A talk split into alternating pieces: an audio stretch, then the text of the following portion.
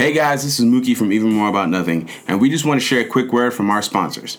Jouer.co is an awesome website that sells fashionable, comfortable gaming clothing for nerds, geeks, and everyone into that kind of stuff. If you want to check out their awesome clothes from brands like FIFA, Final Fantasy, Dragon Ball Z, and Pokemon Go, check out the website, jouer.co. That's J-O-U-E.co.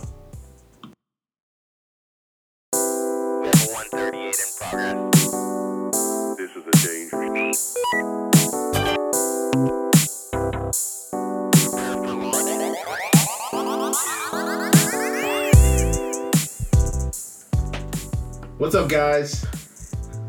Welcome to another episode of Even... Back up. Let him do his job. Let's go. This is not my job. This is not what we agreed on. But you want to be a host. I am a host, but... Get the job done. Come on, let's go. Above my pay grade. I'm kidding. What's up, guys? Welcome to another episode of Even More About Nothing. I'm one of your hosts, Timmy Tunga. And you know what to do. Follow me on Snapchat, Instagram, and Twitter. And to my right, my faithful co-host. What's up, guys? It's your boy, Matt. Back at it again with the quips and stuff. I would try to rhyme that, but I would not suggest that on air. Just kidding. Glad to be back. Another week, another podcast episode down for the count. That's what we're here to do. Dope. This makes episode 77 for us, right? Yeah. Yeah. Man, you're getting old. In airtime years. What's up, guys? It's your boy Rafiki. We're kind of light, very light today. Especially since last week was so top heavy.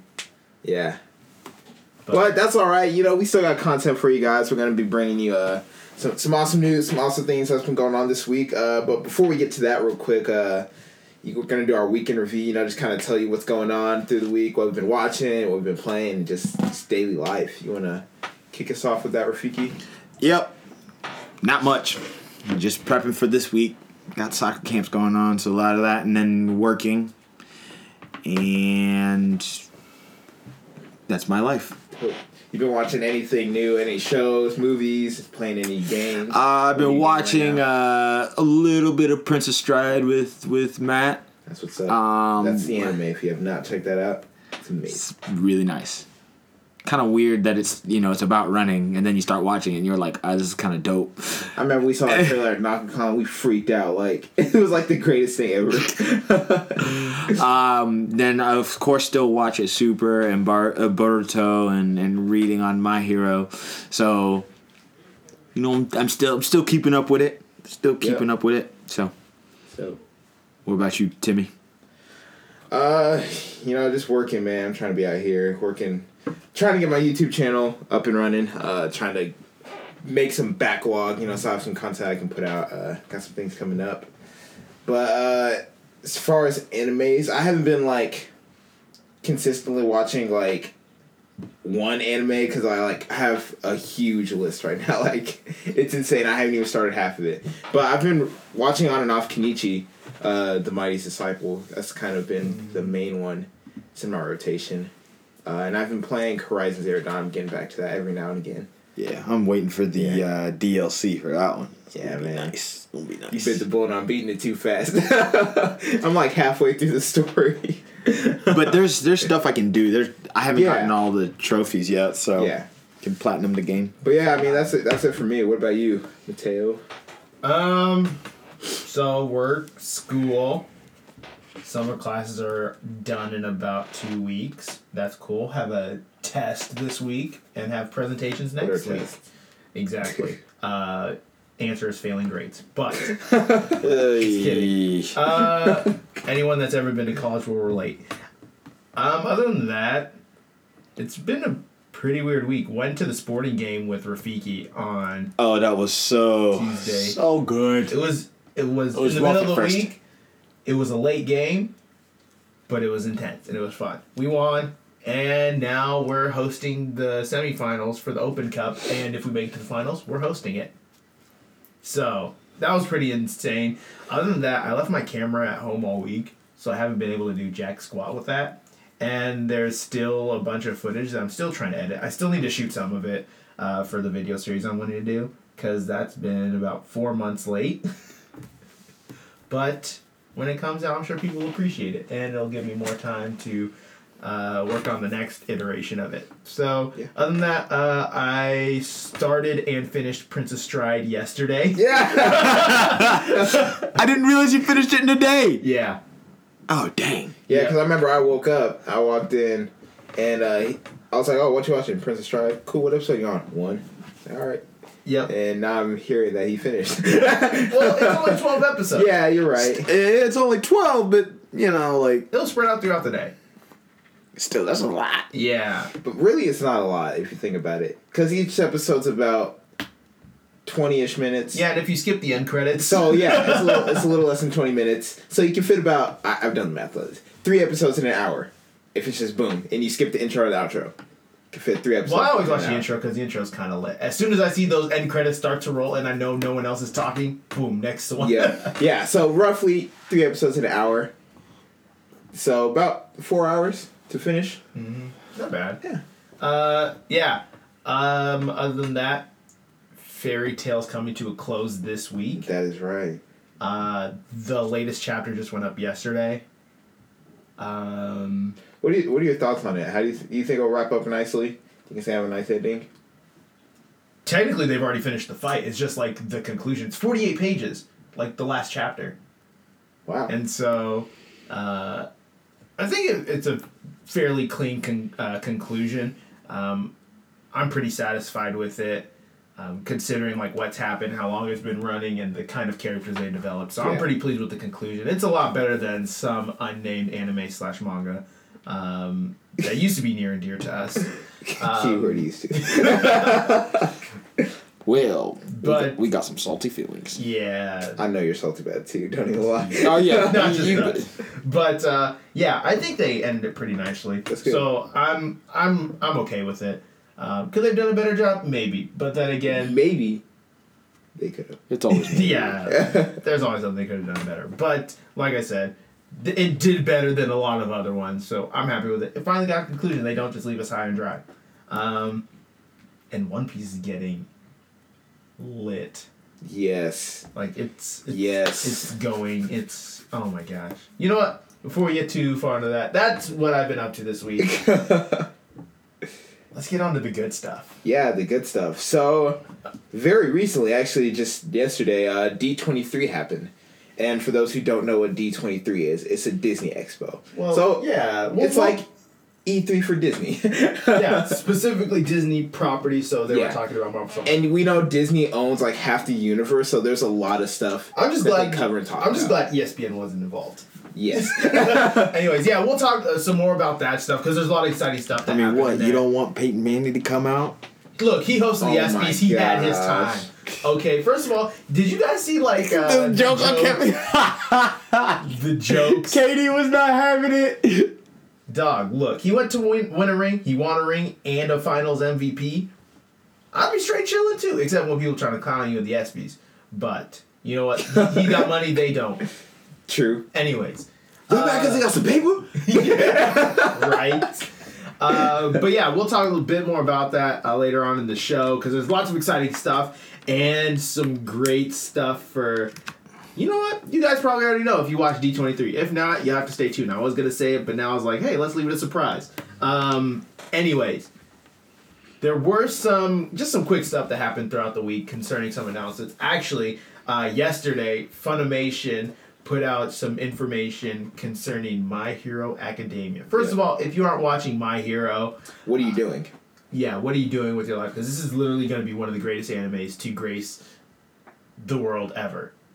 Maybe not ever. Potentially, actually. I honestly think it's up there. I'm already considering one of the modern day classics. Like, you know, I think it's going to be one of the next big anime/mangas of our generation. Because we had the big four, which technically 3 out of the 4 now have ended. So Naruto, Bleach, and Fairy Tail ended, and there's still One Piece, but One Piece hasn't ended for like another 7 years. Mm-hmm.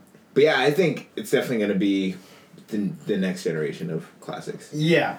And the thing, like, they haven't even scratched the surface. Like, we don't know the plans that they have for this, but a lot of it seems very still beginning, considering that Midoriya, the main character, has only mastered 5% of his power. And this is pretty much a story of him becoming the world's greatest hero. So. But yeah, anyways, Funimation put out an announcement concerning that, because as of right now, especially for what was their spring animes, they were... Actually, is that like spring, borderline summer? I guess that would be spring. They were doing simul dubs, so same day dubbing as they had subbed episodes come out. The announcement saying pretty much they were initially only going to do 6 episodes, and I believe that the last episode was this past weekend. But because of how well it's doing and because they've seen like so much positive reports and feedback from people, they're actually going to be doing 14 episodes. But because they had only signed up for simul dubbing for 6 episodes, they will be going back to their old schedule of 2 weeks after doing the dubbing for those rest of the episodes. And I believe the first dubbed episode comes out on the 29th. Yeah, 29th, which is a Saturday. 29th of July. And they just started the second half of Season 2 with Hero Killer Stain. Yes. And it's been intense. Like, the new episode that just came out, if you haven't seen it, go watch it. If you haven't started it, still go watch it. Go back. Watch through. It'll make sense. If it doesn't make sense, go back and watch it. So how many episodes are they going to do for Season 2? I think because they like to do 24 or right around there. That's what it's looking like. Because you can get a lot of that arc in the remaining half in those 12 episodes. Yeah, because there's episode 14. Wait, what episode? This was 15. This was 15. I think you can squeeze it in. For Season 2? A good chunk of it. Maybe not all of it, but... Are they watching episodes for Season 2? Or... No, well, they're on 15 right now. For Season 2. And so he's saying you could probably fit 8 more episodes. Okay, I got you, yeah. Yeah. And I was confused for a second. I was like, wait, what? Yeah.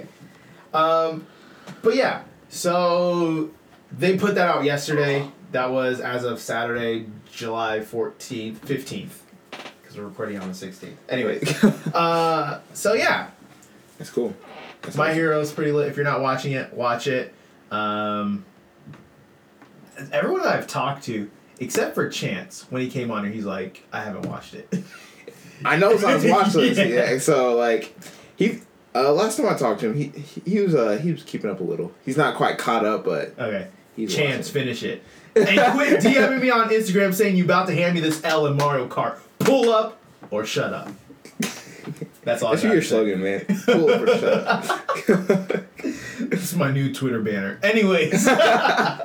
Okay. Another quick announcement. We talked about it a bit last week concerning The Flash. And this is pretty funny because we shared it on our Facebook page. God. And so then, at least the article, it just showed like its typical Barry Allen page because it's about The Flash.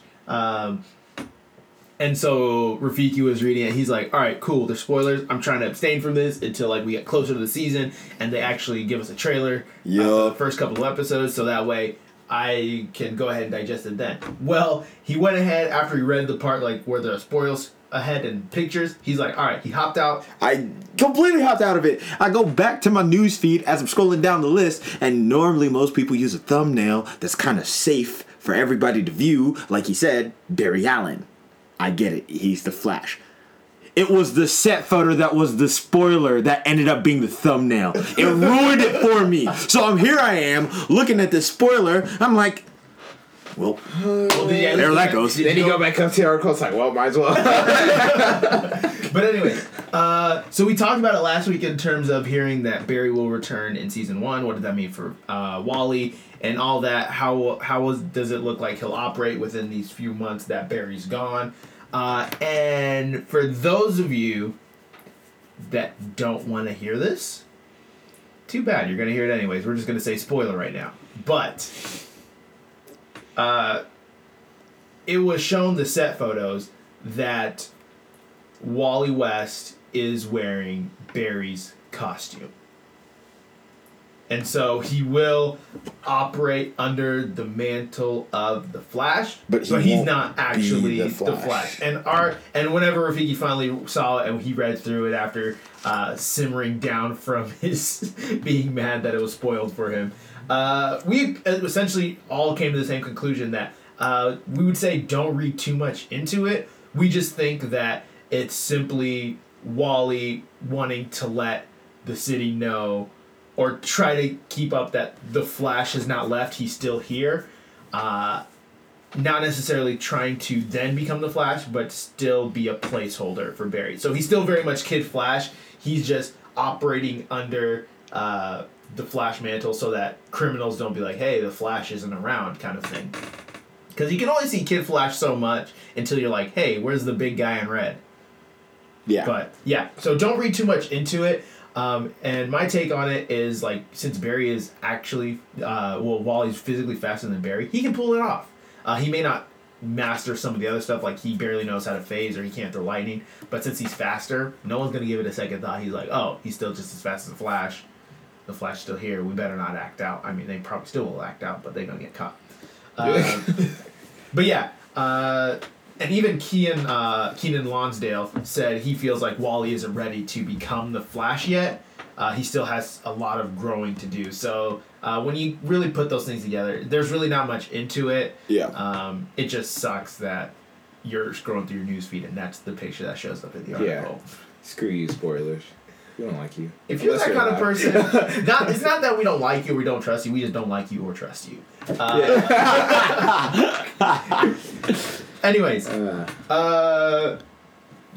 moving on. I guess that's really it for now. So there wasn't anything really big. A lot of it's just D23 heavy. D20. I mean, yeah, a lot of it. Yeah, the reveals on other stuff were outside of D23 just weren't. Yeah, nothing for me that was kind of like, oh, gotta talk about this, except the D23 stuff.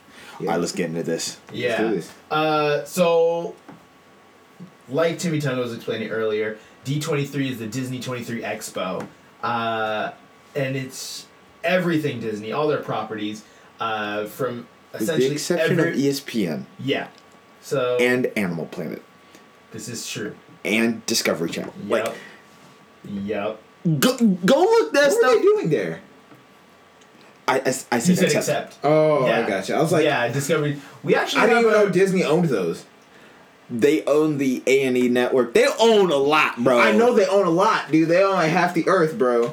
Then Apple. I would be extremely dead if Discovery Channel had like a panel that they were a part of, and they walked on and was like, yeah, we actually have a full-fledged show with Snoop Dogg. Dude... Great. I would watch that. Greatest announcement that would be made if that were to happen. Oh my god! I would sit down and watch it. Yes.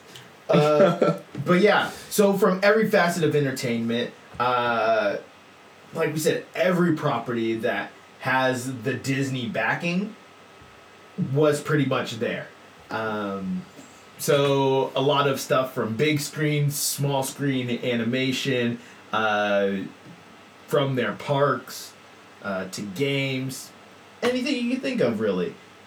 They showed footage, or I should say photos, of Star Wars Land at the Disney parks, and it looks fantastic. Still won't shell out the money to go there, but it looks fantastic.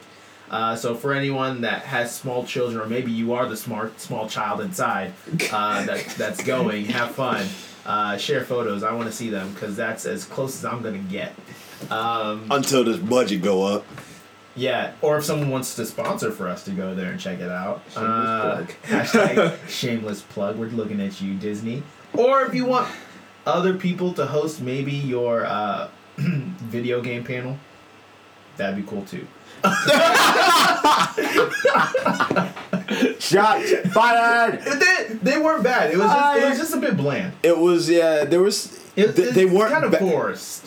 Well, forced. And well, once they got into the conversation, they were okay. Like they were passionate, but like trying to fill in the other stuff is just like turn and engage the crowd. It was just like. Like, are you guys so used to just talking to a camera that you can't... Never mind. You know what? I'm going, nope. Yeah, it was fine. That's a tangent we don't need to do. Yeah, it was fine. But if you need some people that are just as charismatic, maybe a slightly more... I know some guys. But, that aside. And it just might be us. Like I said, I know some guys. Who they are, they will be unnamed until we get contact from Disney. But anyways, yeah, so a lot of big reveals, especially we'll start with their big screen, small screen stuff, and their animation, because there's a lot of great stuff. They actually showed their timeline, and I think they showed from the rest of 2017 up until 2019 or 2020. I think they said there was an allotted 25 Disney properties that are being pushed. It actually might be 2019. So there's like 24 or 25 titles that are being pushed in terms of movies. That's a lot. And when you're looking at it and like looking at the physical timeline, the picture that they had up there, all except 3 or 4 of them were either sequels or reboots. And so... among those that were original was like Coco, that we've already seen some trailers for. There was Captain Marvel that they were wanting to do. What other movies were on there? Like original movies? Yeah, like they might be a part of the universe where they haven't done it before. Okay. Kind of thing. Anyways, yeah, didn't pull up from me, so it's kind of hard to remember it off the top of my head. Those are 2 of them. So if you want some more information, we can go ahead and post it up on our Facebook page concerning that. But yeah, so like, but that's, I guess that's what we've resorted to now with movies, especially superhero ones, especially ones that you know do well. It's usually just sequels or reboots. Yeah, we don't have, that's one thing for me that I'm kind of getting done with, because there's nothing too original these days. There's not so many one-offs, unless you're doing the live action stuff. But then Time even Rift the live was the other one, huh? Time Rift. Oh, all right. Yeah. With Oprah Winfrey, with Chris Pine, other actors, actresses. If you've seen the video, you know what I'm talking about. But yeah, there's it's. How do you feel about that? I don't know, like, part of me is excited, especially when it's coming to sequels and knowing that Disney and specifically Marvel have, like, of course they've had issues in the past, but they've done generally all right to pretty well with sequels, excluding Iron Man. But, like you said... A lot of it's just like, well, that's cool and all, but what about all this other original content? Like, we get so caught up in the hype that it's like, okay, we're getting more expansion to the MCU that it's like, well, what about other avenues? Like, where's this original concept that could be just as exciting? It's almost like, okay, we'd rather play it safe than take a chance kind of thing. Yeah. But it's almost to the point... where it's so not quite overdone, but they're doing it so much that it now might be more safe to do a new movie than to continue with one, if that makes sense. I get what you're saying. Yeah. It's almost to that point, and I hate that it comes to this point, but it's still exciting that they're still creating exciting content for those movies and coming out. But anyways, one of or two of the most talked about sequels that were revealed. They revealed footage from it at D23 were Incredibles 2 and Infinity War 1. Yes. So it's been pretty exciting. Of course, they still don't have like the trailer that they showed up. I don't know. Did they have a live stream for that session? No, they did not. Yeah. I don't imagine a lot of the movie stuff they did not. Yeah. It was, but I'd imagine as far as like Incredibles and Infinity Wars, we'll be seeing trailers towards the end of the year. Well, yeah, for soon. Those. It just, yeah, because amount of time, because we're literally like less than a year away for both. Yeah, yeah. So, and they do have a lot of people that were there that are publishing stuff, like them retelling like what the trailer was, which is great and all, but I'd rather like see it for myself, be able to like dissect what is actually happening. But so a lot of it we're getting secondhand stuff, and a lot of these people are detailed, but still, like you said, sometimes you just like to see it for yourself and be like, oh, this is really neat.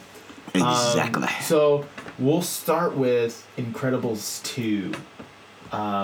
So this one, kind of excited for. They said it's set to pick up right immediately after the first one, which we do have some qualms with. Which is cool and all, but it's kind of been... It's been 13 years. Yeah, it's been 13 years. Hopefully it's not another case of, like, Finding Nemo, Finding Dory. I personally enjoyed Finding Dory, but, like, it doesn't have the same feel as when Finding Nemo came out, because it wasn't within a shorter span of time, because it's a lot longer. Like, the kids that watch Finding Nemo are grown up now, like, in college or out of college, working in an office or whatever, and it's like, oh, I'm going to go see it. It's going to be nostalgic, but it won't have the same...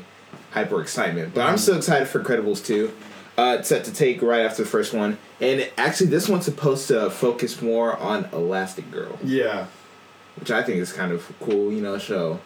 Yeah, and I guess it's good from that aspect that they're doing that.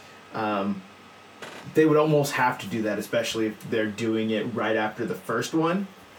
If they had a little bit more of a time gap and their kids were older, they might be able to focus more on the kids. But because they're doing it right after, there's still not much to go off for the kids, or they haven't really introduced anyone else within their Incredibles universe that they can really follow. So, yeah, that makes sense in that regard.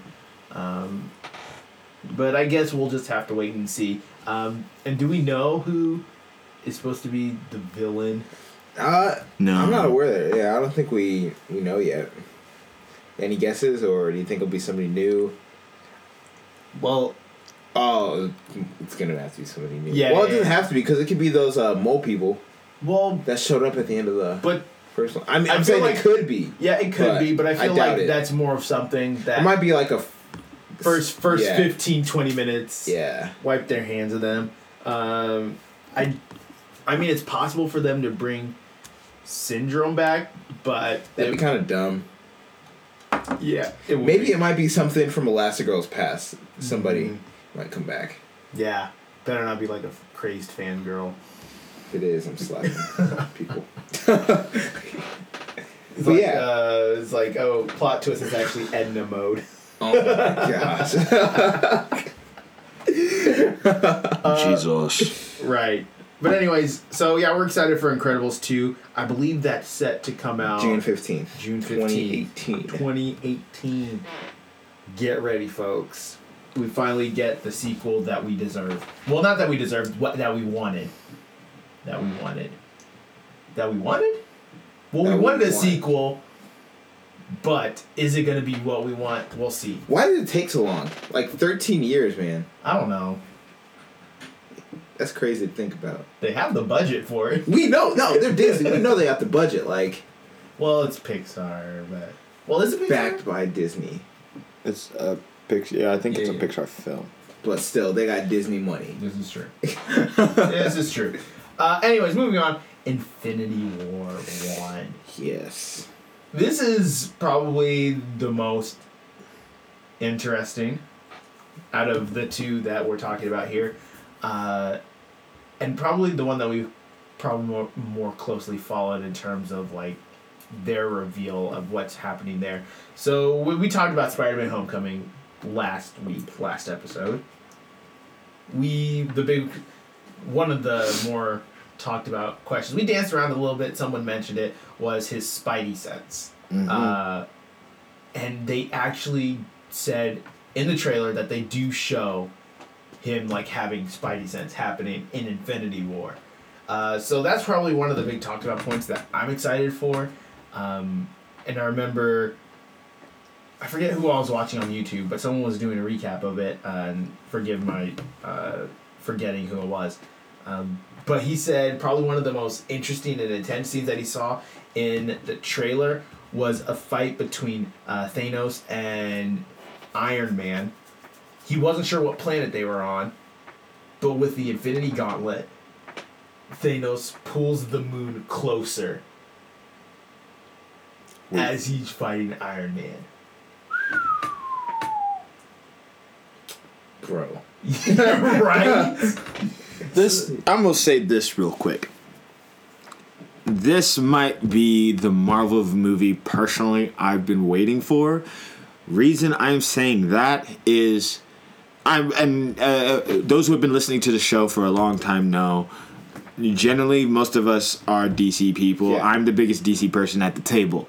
Nothing against Marvel, but we will admit Marvel makes fantastic movies. That's without a shadow of a doubt. They make some very solid movies, but my qualm with them is they are safe. There's not much on the line that is happening. A lot of their characters are going to walk out alive and happy for the most part. Let's just be honest. I'm gonna call it what it is. Happy? For the most part. I said for the most part. Okay. For the most part. Not always, but are they alive? At the very least, yes. We're gonna see some people die. Oh yeah, without body. That body count. If you ask me, that body count has to be high. So you think they'll take a darker edge on this? Because we know we know for sure it's a two-part because it's already been announced. But they retracted that. But they've officially retracted it in the sense of they're making it two separate films because in the terms of they become two different stories. Now, as to how you determine them being two films together or separate, we will have to see and determine that when we actually see it. But what they're saying is they're calling it two different movies because they felt like they're two different stories. So by that point, it was two different films. Regardless, what I need to see is you need to raise the level, even if you go from a PG to PG-13, at that point it's technically quote-unquote edgier. Take it for what you know, and PG-13 is a very wide pool. You forget it is a wide pool. So but they do have a lot. Like one, if they do bump it up to PG-13, there is a lot of room to work for edge.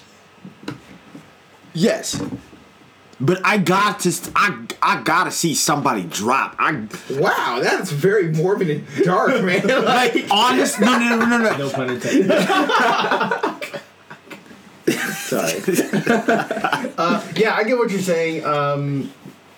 The stakes have got to be like ultimately high. The closest we've gotten so far is arguably in Civil War with him becoming a fugitive. It wasn't even much of a lot. Cap, you follow your heart, Cap, you right. It's like, man, in the beginning of that film, we did see people die. Because that building, or during the press conference, the building exploded. Okay, so they talked about it. Well, no, the father did. Yeah. Okay. One we saw, physically saw out of how many? Because we had the attack on Wakanda. Trying to get at, and then obviously about this is very, very strange. Some people might be worried about you. Legitimately, let them be worried. But yeah, so it's with Thanos being a threat, and this obviously supposed to not necessarily be two parts, but fall into two movies or go across two movies. There's gonna have to be some continuity. There's gonna have to be a lot of darkness and despair with Thanos. But that aside, there are some other interesting elements to the trailer that they showed. They do show the first encounter between the Avengers and the Guardians of the Galaxy.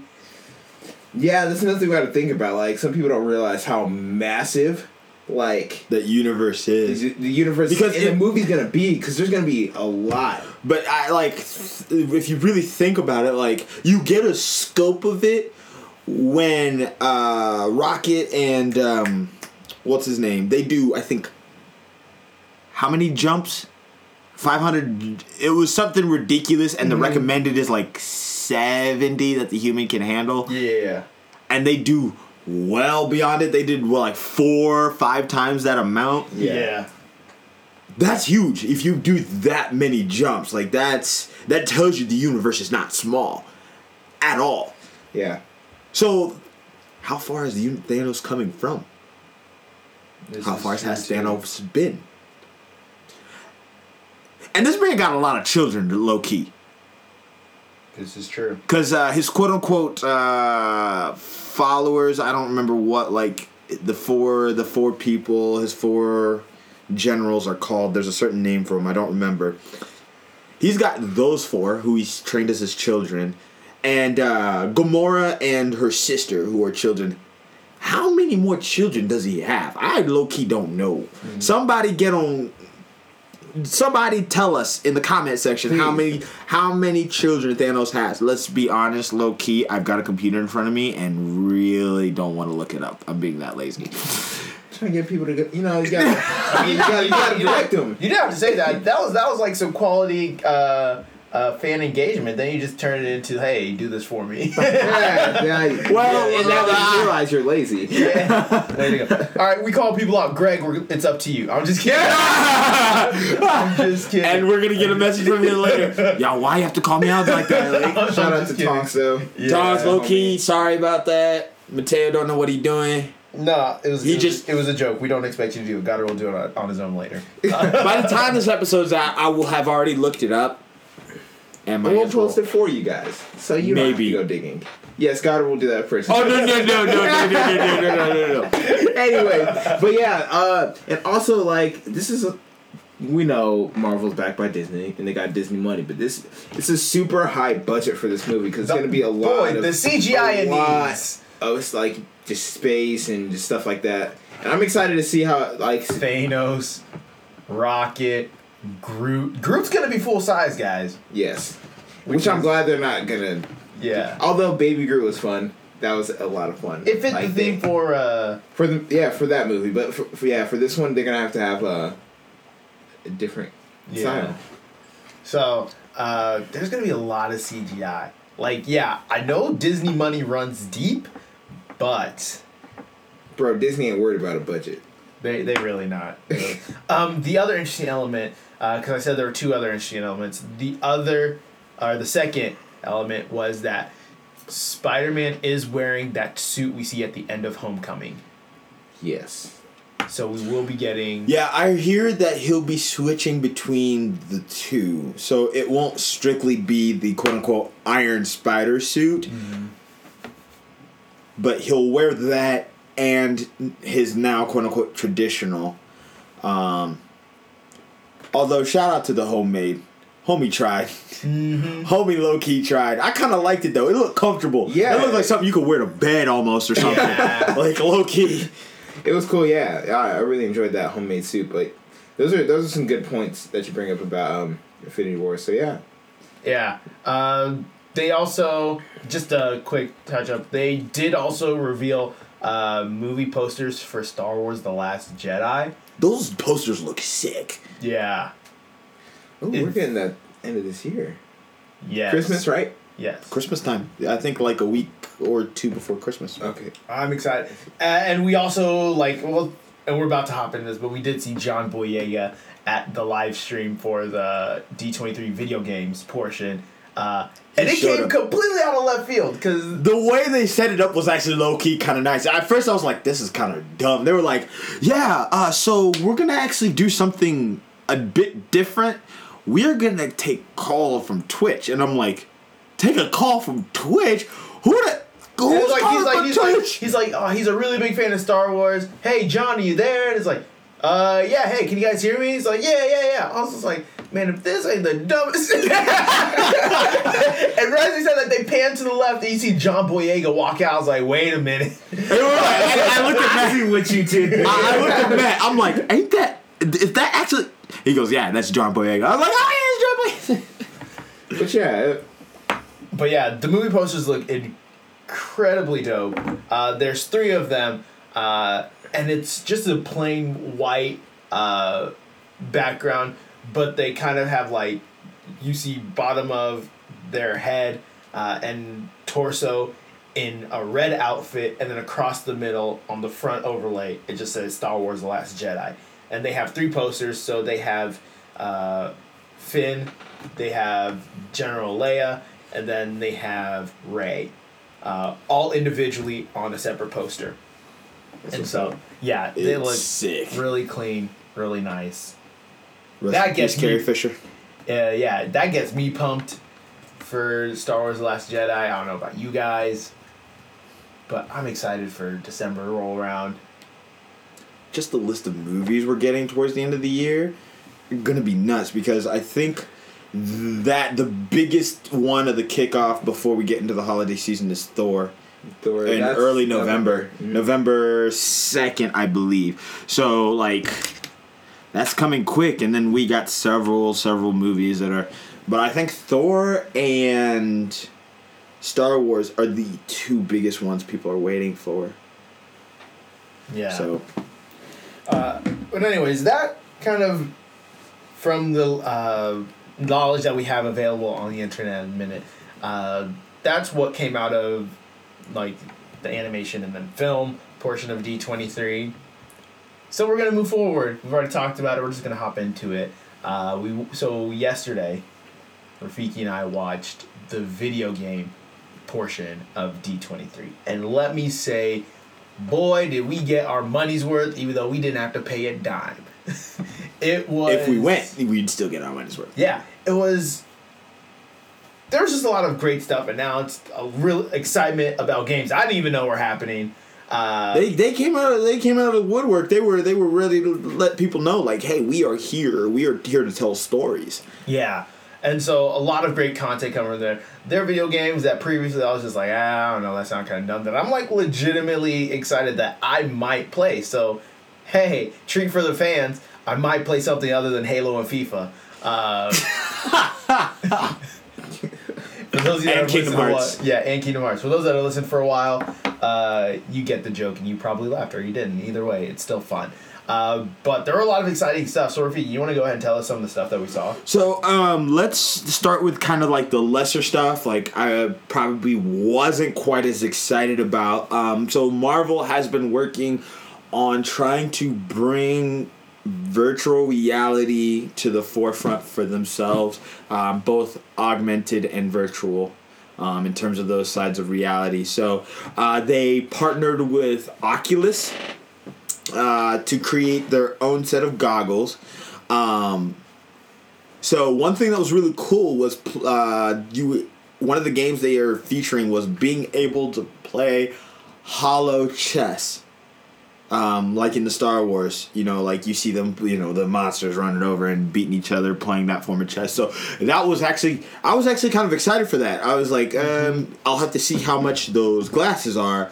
That will dictate whether I want to buy it or not. Yeah. And it was pretty interesting. So I never heard about it prior to this. I think this was... I don't know if they were originally planning to, but they had the case with them, and he's like, okay, well, we're just going to do essentially a reveal here at D23 for the game. And so what they had in the expo was you can embody the characters. I believe it's called Marvel Superhero or Superpowers. Marvel United, I thought. Or Marvel... Oh! Dang on. Hang on. I thought it was Marvel United, but we'll give us a second. We'll figure that out. Keep going anyways. No, so for this game, they had essentially 3 or 4 people that were playing it, and then they were embodying Hulk. Oh, Marvel Powers United VR. Marvel Powers United VR. So they had people embodying like Hulk, Rocket Raccoon, and Captain Marvel. And so they showed those 3 as they were playing, and so that it was very proportionate as you were playing. So they were talking about, they brought someone on who had tried it, talking about how he might have been Hulk, and so that he felt like you could feel how tall he is, how powerful he is. But Rocket Raccoon's just like, well, looking up, like, well, hey, what the heck? I'm like super small. And so they had those, and they said they do have a whole host of characters, and they're actually going to do another character reveal for this one in about a week or two. San Diego Comic-Con, I believe is what they said. Yeah. And so, super excited for that. Probably won't play it, but hey, good stuff, Marvel. We're enjoying it. Moving down the list. Next one, we'll start with Star Wars. We'll start... do you want to start with Star Wars? Well, they still had also for Marvel, they had the Lego superhero. Oh, that's right. I'm sorry. I did skip over that one. Sorry. Lego Marvel's Superheroes 2. And honestly, I haven't played the first one, but I like the Lego games. I'm actually going to probably pick them up anyways. Just because it's good, mindless fun. You can play with a friend and act dumb and be superheroes and fly or swing across the city. And then the biggest thing was, the game had already been announced, but they, quote-unquote, did a character reveal, kind of. But so the reveal was because of Spider-Man Homecoming, they announced another version of Spider-Man in the game, but it's of the homemade Spider-Man outfit. So I guess a new skin is more appropriate to say. But I can't remember. I know you're fighting through time is the gist of it, and I can't remember who the villain is off the top of my head at the moment. But you're fighting through time, so then that's where you come into contact with familiar characters that you know, but in their different iterations in time, which is really a really cool concept to me. However, Lego's done that before. Not on that grand of a scale. I mean, DC's done that before, but not on that grand of a scale. They did that in Lego Batman 2 or 3. Because they had, I think, a couple different versions of Batman. I think that might have been 3. I think it was 3 because they had a couple different versions of Robin, Joker, Batman, and... Yeah, that was 3. One other character. And Catwoman and Penguin.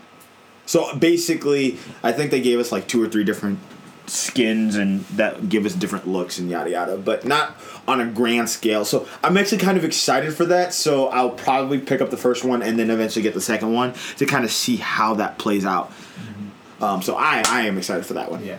So. Yeah. And then the last Marvel game that they had talked about was the new Spider-Man game on PS4 made by... Insomniac, and it's gonna be so good. And so they showed us a little bit behind the scenes of what went into Spider-Man while showing us some in-game footage. They revealed two new things real subtly. Was Peter Parker's apartment and Fisk? Yeah, Fisk. And it's pretty interesting. They're take on the Spider-Man game. One of the only Spider-Man games I ever played was the one for the GameCube. And that was based off of Spider-Man 2. This was the one that was based off of Spider-Man 1, I believe. Good God, the game was trash anyways. Yeah. So, it was pretty bad, but this one is a bit more interesting. They're wanting to tell their own unique story with it. Peter Parker is essentially 23. Yeah. He's more experienced, so you're not having to go through the origin story. He already has a pretty good handle. Yeah. He already has a pretty good handle on his powers. So I'm pretty sure off the bat, aside from the tutorial, you figuring out, he already knows how to do it.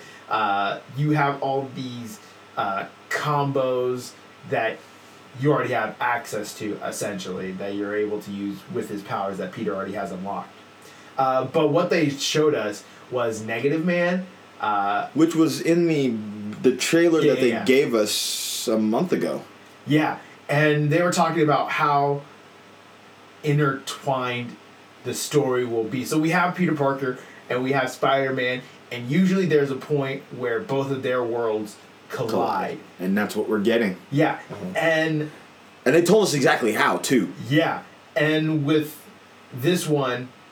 They were saying that, at least Negative Man, I forget what his actual name is, but he ends up being the Aunt May's boss. Yes. And as what Peter said in the trailer, and you just really see how these worlds collide. We do get a look at Peter Parker's apartment. It's really expansive.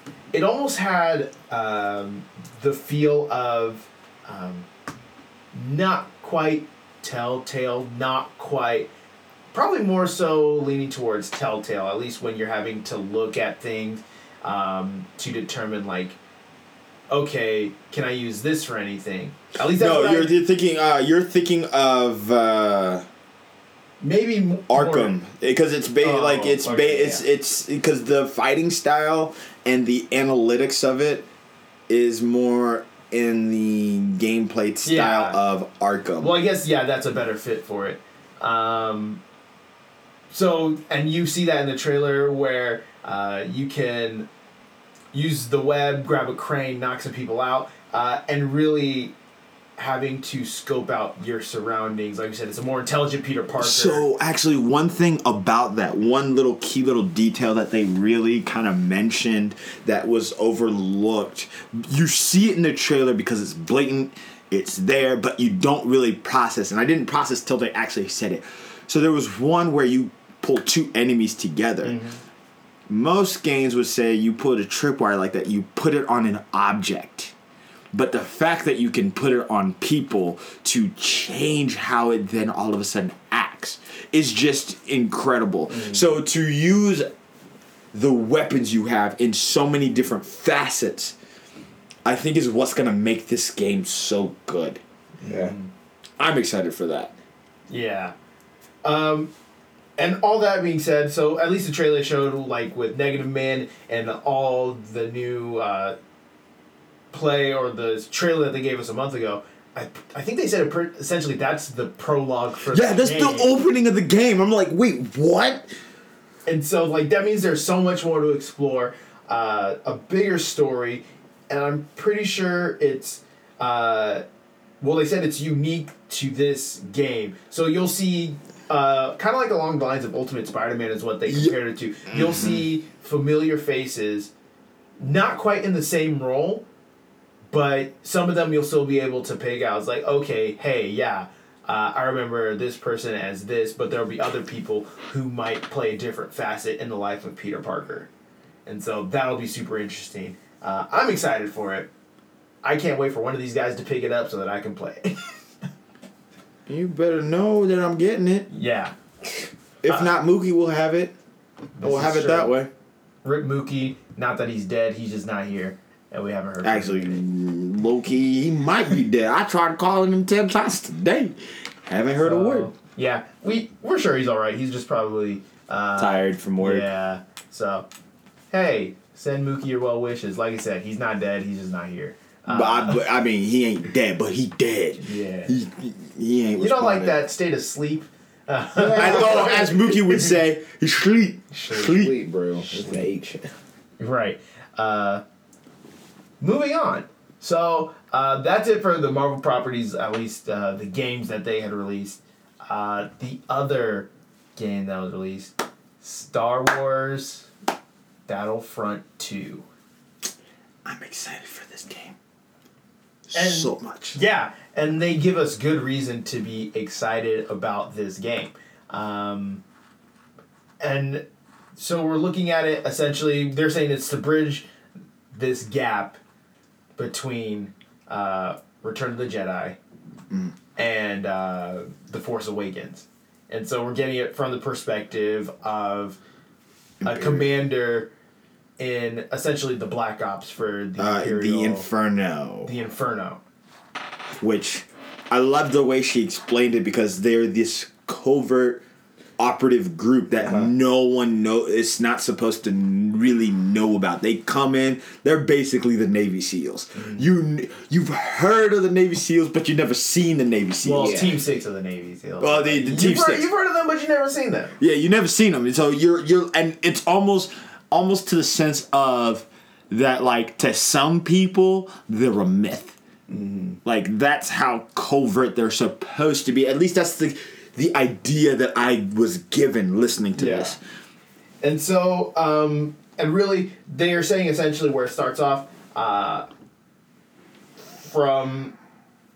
Well, you do see the blowing up of the second Death Star, and I guess that's really where the story kicks off, because it's just like, how do they navigate being the this empire without a head anymore? Because at that point, they'd already lost Darth Vader, and then they also lost... my name's blank... which is a complete travesty. Yes. That guy. Sidious? Yes. No. You know what? Y'all can hound me later. It's been a long week. But anyway, so how they navigate... I almost said Emperor Pilaf.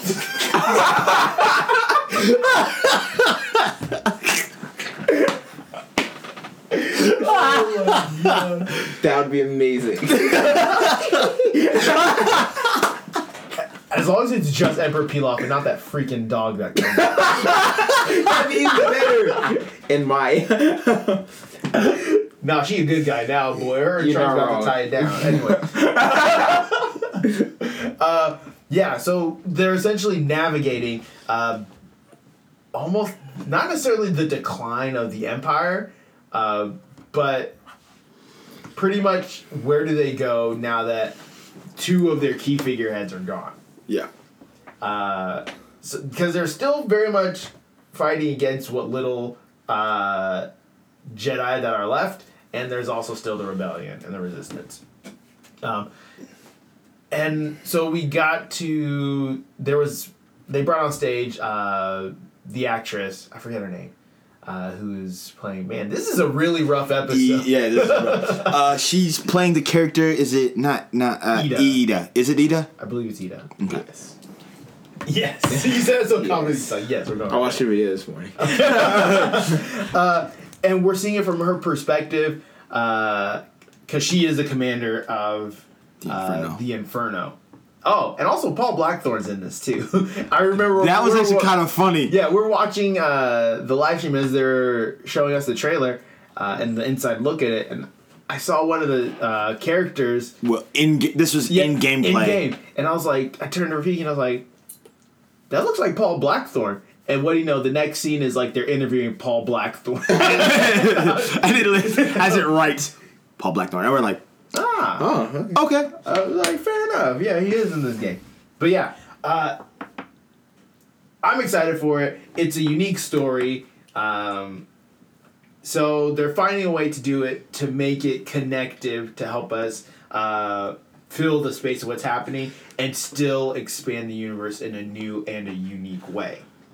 One thing I really appreciated about this, first of all, when they brought the actress out, she definitely kind of gave you the sense of how this process worked from beginning to end. And she was like, okay, she's like, I thought I was going to come in, say my lines, stay on this spot, and go home. And she was like, it was collaborative from beginning to end.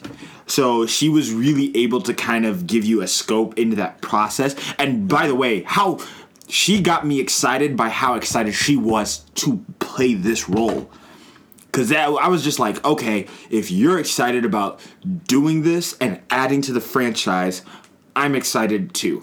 I enjoyed it. Like, I'm not like a big Star Wars, like, geeky fanboy. I enjoy it. I love the series. It's great.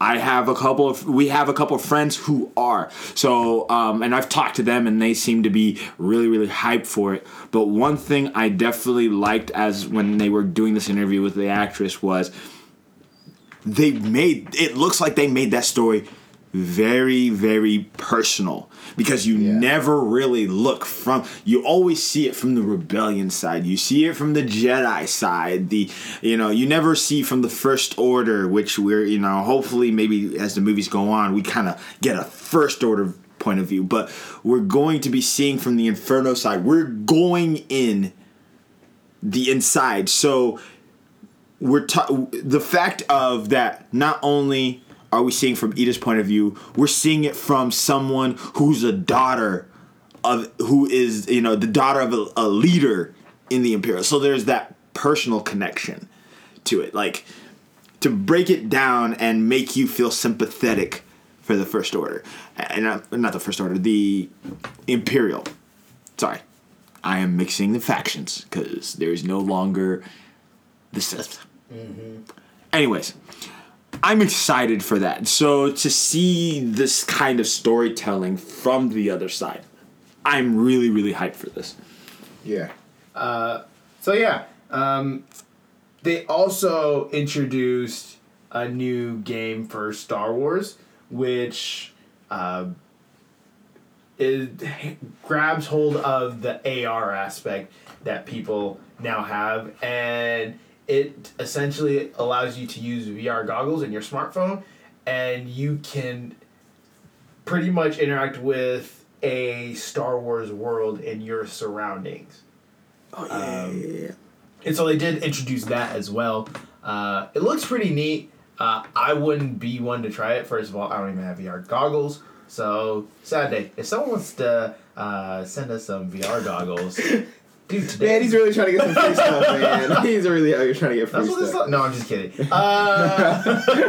Hey, I'm not opposed to it. I'm just saying, if someone is so generous and willing enough and they like our show enough to send us stuff, we're not opposed to it. Let us know. Send me a DM. I can hook you up with the address.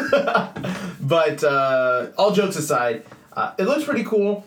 I probably wouldn't... get it myself, but if a friend had it and they're like, hey, do you want to try? I was like, oh yeah, sure, I'll try it.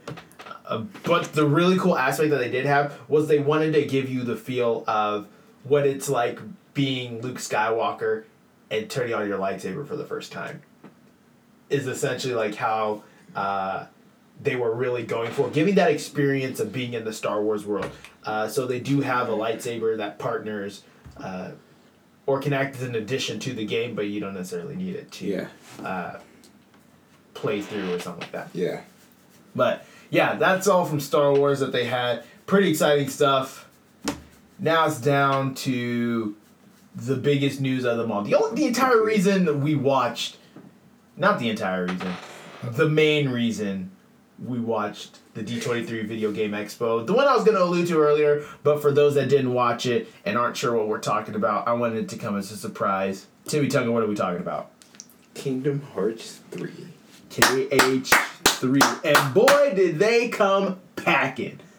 If we're talking like boxing, this wasn't a Mayweather and Pacquiao fight. This was a straight-up... This is a Mayweather-Conor McGregor trash-talking fight. Yes. They came out swinging with some words. Oh, yes. It was spectacular. Lots of great stuff to dissect. They showed us a bunch of new footage. They finally gave us a release. Not even a bunch of new footage. All of it was new footage. True. Period. True. 5.5 minutes. First of all, that's the longest trailer we have ever... gotten. Yes. And all of it was new footage and a new world. That's a ton. So, yeah. Ow! And of course with that, as you could tell with the new world, you kind of get more, you get a piece of the puzzle for the story development that's going to carry through Kingdom Hearts 3 story. It's really exciting, so buckle in, people. This is what the bulk of our show is about, probably. And if you haven't figured out, this is one of our favorite properties in terms of gaming. Actually, probably our favorite property in terms of gaming. This is our childhood we are talking about. Don't get us wrong. We still like the Marios and the Star Fox and yada, yada. But, this was the game for me that made it. Yeah. Period. This past week, or over the past couple of weeks, I've really been playing through Kingdom Hearts 2. I recently just beat the game again. Yeah. And so now I'm just going back through and finishing the game. So, I was playing it, hyping myself up for this announcement. And it's really funny because there's a bunch of interviews Tetsuya Nomura was doing leading up to this where he was just, kind of doing his antics or his mind games. It was I said D23 is happening, but don't expect too much out of it. Oh, I was just joking when I said I was going to actually give a release date or something like that for it. And so the interviews, the music one. He's just like, oh well, you need to have more than one or two songs done. Boy, so I'm just gonna come out and say it. At the end of the trailer, they said coming 2018. When in 2018? I don't know, but we're getting it next year. Late 2018, which is my guess, because in the trailer it did say you're watching footage from gameplay that's currently in development. Still. Well, it's still going to be in development, which is fine. Well, yeah, I know. Which is fine. However, it's going to be late. Just make it a summer release. An early summer release. Yeah, that's what it is. You're asking for too much. But you never know. No. Listen. It's not. Look, I'm not. I'm also on the side of it's probably going to be holiday season. However, if these last 2 weeks have told us anything, Tetsuya Nomura has been trolling people left and right. So, like, can I hold out a little bit of hope to say that it could come out mid-2018? It's still 2018, but can I hold... I think it's enough to say... There's a possibility. I'm not saying it's likely. A possibility. Okay? So two different things. Two very, very different things. But am I wrong to think that? Especially with the kind of week he's been giving us? Like, oh, man, nah, it ain't nothing big. It ain't nothing bad. Look, you heard yourself, like I did, at the concert. He's like, hey, you think that was good? Wait a month from now. Yeah. And then he goes in an interview later, like Mateo said. He knows people like without the besides the people in the room, like nobody else is gonna hear him say that.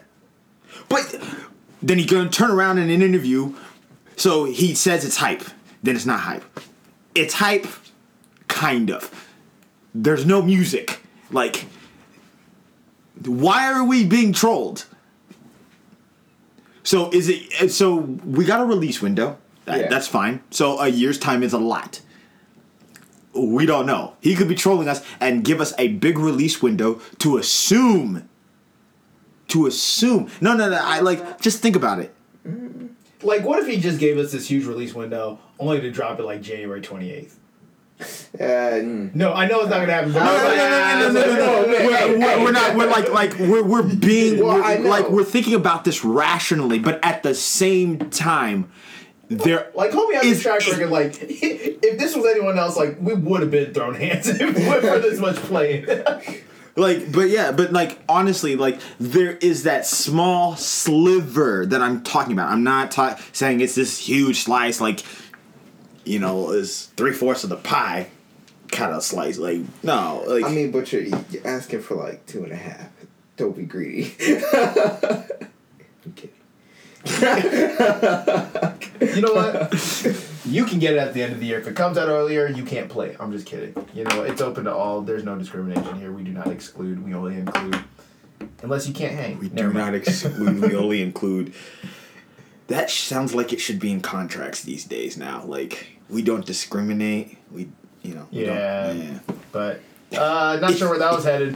Good thing we nipped that in the butt. Anyway, so there's lots of exciting things. We've been beating around the bush far too long, so let's go ahead and dive into the meat of this.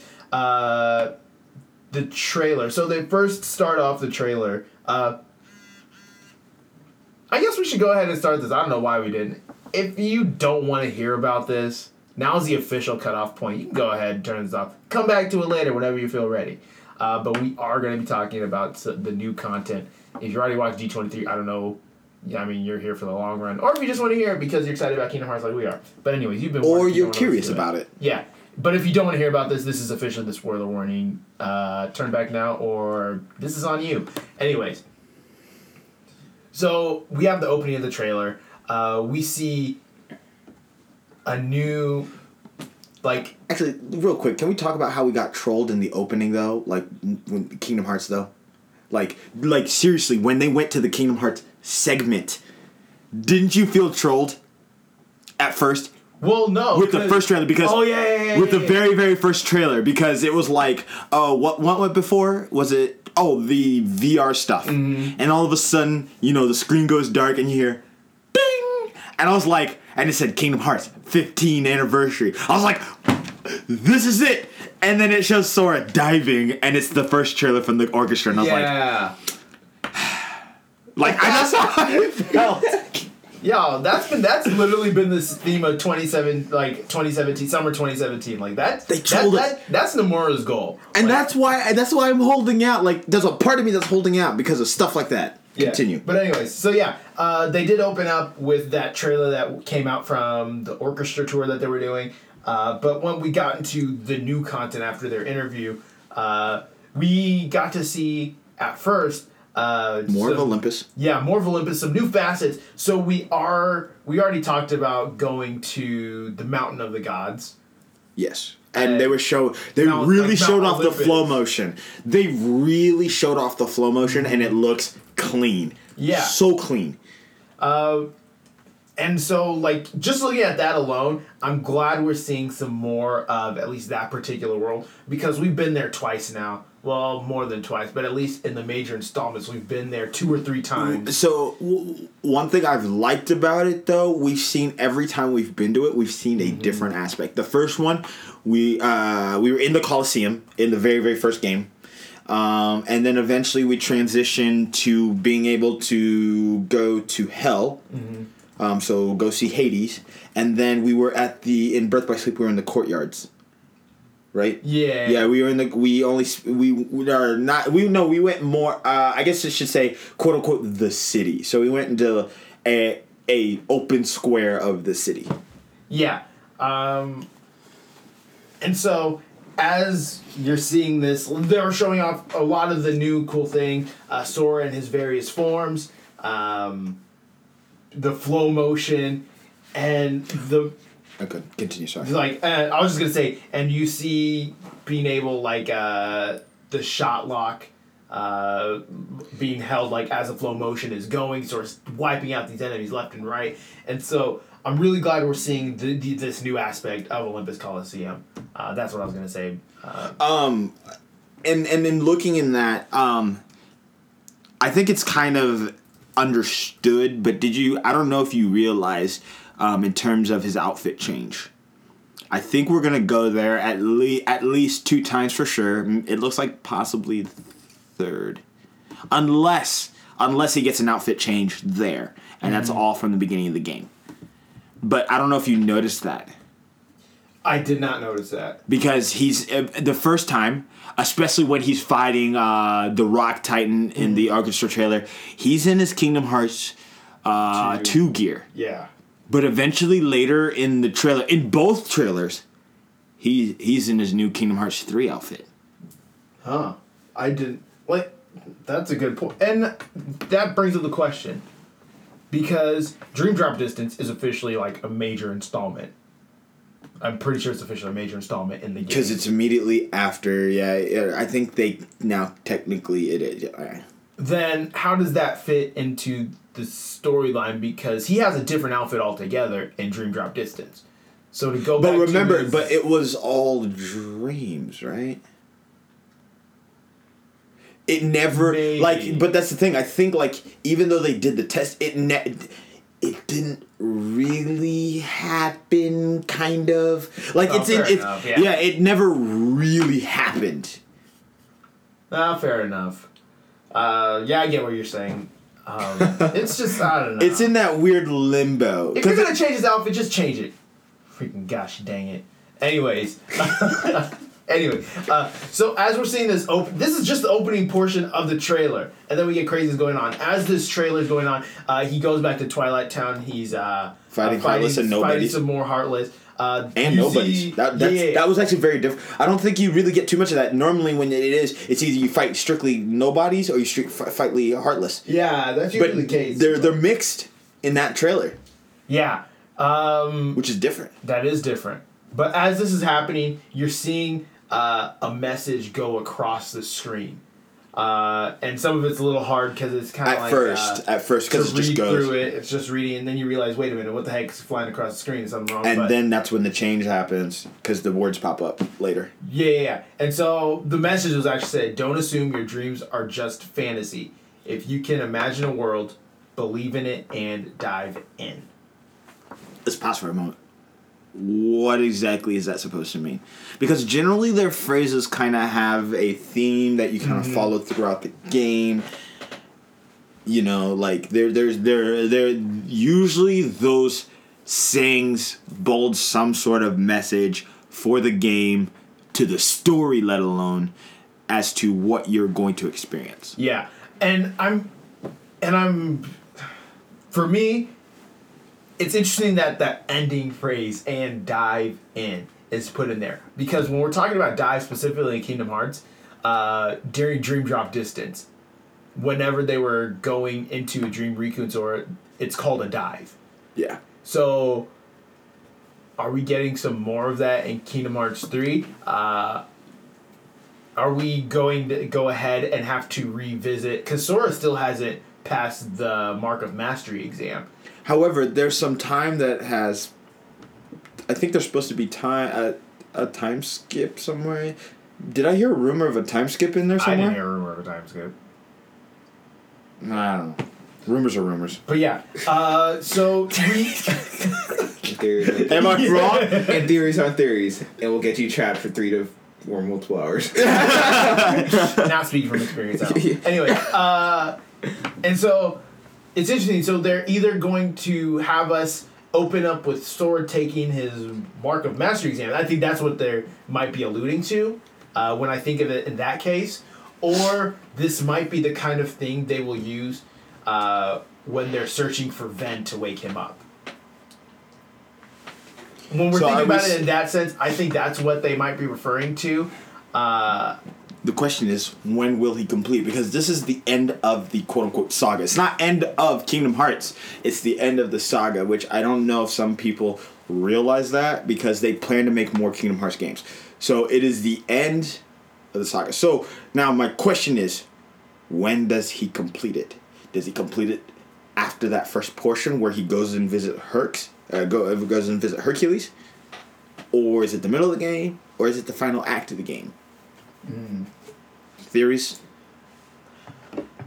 I feel like in terms of for continuity and because there is still a large portion to cover to end the Xehanort saga, I feel like he will become a master fairly early in the game. Okay, so you're saying in that first third. Mm-hmm. Kind of, think of it kind of like Birth by Sleep, whenever you're essentially starting with Terra and Aqua taking their Mark of Mastery exam. One passes, the other doesn't. That's still, like, that's pretty early in the game. That's like first 20 minutes of gameplay in the game. Like, that's early. I'm going to say this. I'm going to lean maybe a little more towards the middle, but I'm going to say in the first half, closer to the middle. Reason being that he's going through Herc. He does all the things there, and maybe there's one more thing he needs to do outside of it, being at Olympus, to fulfill the requirement. But then once he completes it, I think that he needs to get it, and that's where the game will pick up. Like, not saying that the gameplay won't and the story doesn't, but I think that's where, like, it really starts filling in, and that's where those gaps then start kind of being filled, and you really start picking up the pace, reaching the end of the game. Mm-hmm. So I'm going to say more of on the middle, personally. Yeah. I agree with the Freaky. I think it... Not like smack in the middle. Kind of like in between, like where both of you guys would say. So like. So the start of the second third, because that's not quite the middle either. Because if like think about it, like if you divide it in three. I guess it'd be kind of closer, you know, a little bit before the middle of the game. That's just what I think personally. Just I think that'd fit well. Mm-hmm. So like the first half is kind of like leading up to that, and the back half is like. Or yeah, I can completely see them going with,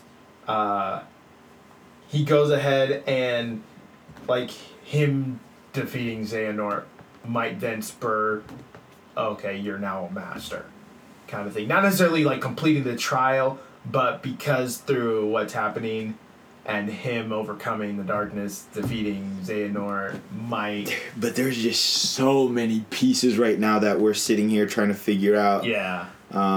Because we have been alluded to the black box.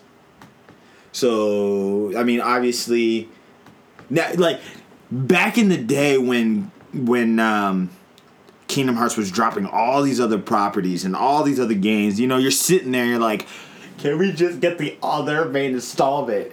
And now, like, now that I'm looking back at this, yes, it's been 15 years since the first one. We've been waiting now going on 11, which by next year will be 12 years that we should have gotten Kingdom Hearts 3. Since the end of 2, I should say. But, like, adding in these other properties to fill in this gap. Now that we have... Now, like, if we got 3 and somebody said something about a black box, we would have been like, that's out of the blue.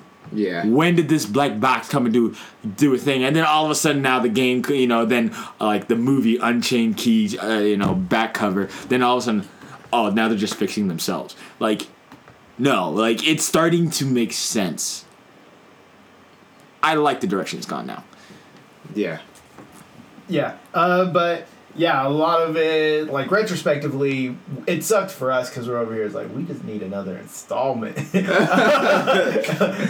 But they did have a bigger, grander plan. Whether it pays off or not, we'll see coming 2018. Hopefully. And we talked about doing a live, like a Twitch stream of the other games leading up to it. I haven't replayed them yet. My plan is to do so, so I can still do that. If y'all want to watch me replay Kingdom Hearts 2, because I'm not going back and playing the first one. I'm just kidding. I will play the first one, just not streaming it, because that one aggravated me very much. But that's what people want to see. I know. Is the aggravation. Hey, aggravation sells. Kind of. That's sick and twisted, but you know, it really first you're talking about seeing death, and now oh my gosh, God, are we... Uh-oh, he's XXX. Do not put me in the same category as that man.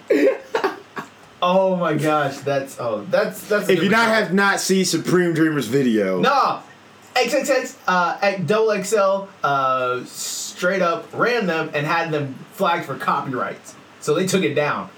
Oh, they had to take it down? They had to take it down. That's funny, because he actually sent Mark the kind of like the head guy of Supreme Dreams a DM saying, hey, that video is mad hilarious. Yeah. So, anyways. That's wait, XXX said that? Yeah. He sent him a DM, he's like, dog, that's mad funny. Okay, so he wasn't butthurt about it. Yeah. No, but Double XL straight up brand. But the fact that he went to, or was it XXL that took it down? Double XL had it flagged. Oh, Double XL themselves. I thought... Okay. No. Yeah, okay. Double XL straight up had it flagged, and it was taken down. Anyways.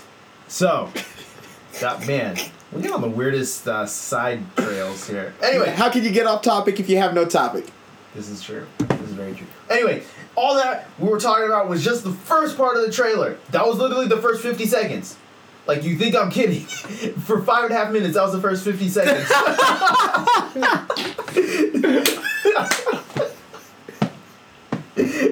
The rest is all this new world, which we're super pumped. If y'all can't see this, I'm about to... hit them, folks. It's Toy Stories, people. Why'd you have to do that? Like Trey Kennedy. Hit them, folks. Like the dad that tries to be hip with your friend. Just anyways. Whip it. No, I'm just kidding. You low-key kind of funny, though. Yes. Never mind, I'm not going to say that. And most people know where that joke was going. Moving on. So they revealed a new world, and it is Toy Story, and let me tell you, it looks fantastic. Fantastic. It almost looks like they ripped it out the movie, bro. Yes. It's ridiculous. And so Sora, and as you know, if you play Kingdom Hearts, or maybe you're just listening to us, when he travels from world to world, usually they change to fit the theme of the world. Sometimes they stay exactly the same, and that's okay. But like when they've gone to Atlantica, they become either mermaid people, they become a turtle, they become a duck, octopus, squid thing.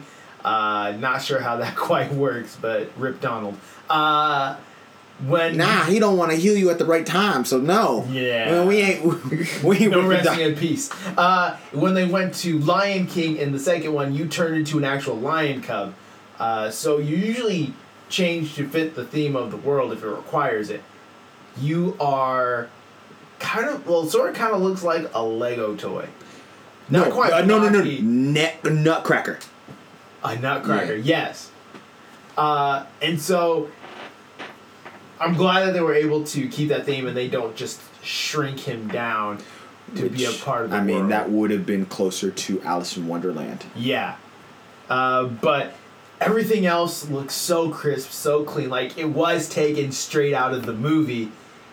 And honestly, as long as they've waited to reveal this, I am thrilled. I'm surprised they didn't make us wait longer for it. Well, I can kind of see why they wouldn't make us wait longer for it. Yeah, but people are enraged. But, like, that's a trend with when they come out. It's like, you get one, and then you wait months for an announcement. Yeah. And so, like, all this happened at the same time. So, essentially 4.5 minutes of just seeing the playthrough of Toy Story. And so essentially, when you come in, you hop in, you just... It's the first of the world. Like, yeah. When you, like that. When you're first dropping in for the first time, so it's like, Sora's just like, okay, whoa, we're shrunk down or whatever. What's going on? Donald's like, oh, there must be some imbalance. We're here to correct it. I love, and I know a lot of people did the same thing. Everybody knew from the moment you saw the first glimpse of that screen. No, because it was the ball. It was the ball, and you knew what it was. Point blank period. Nobody questioned it. Yeah, and the reveal. So, Chris, like, within the first seconds, and I love that they're able to do that. They stuck that little iconic toy right next to under the bed, and as soon as you saw it, as soon as their eyes opened, yep. You just knew.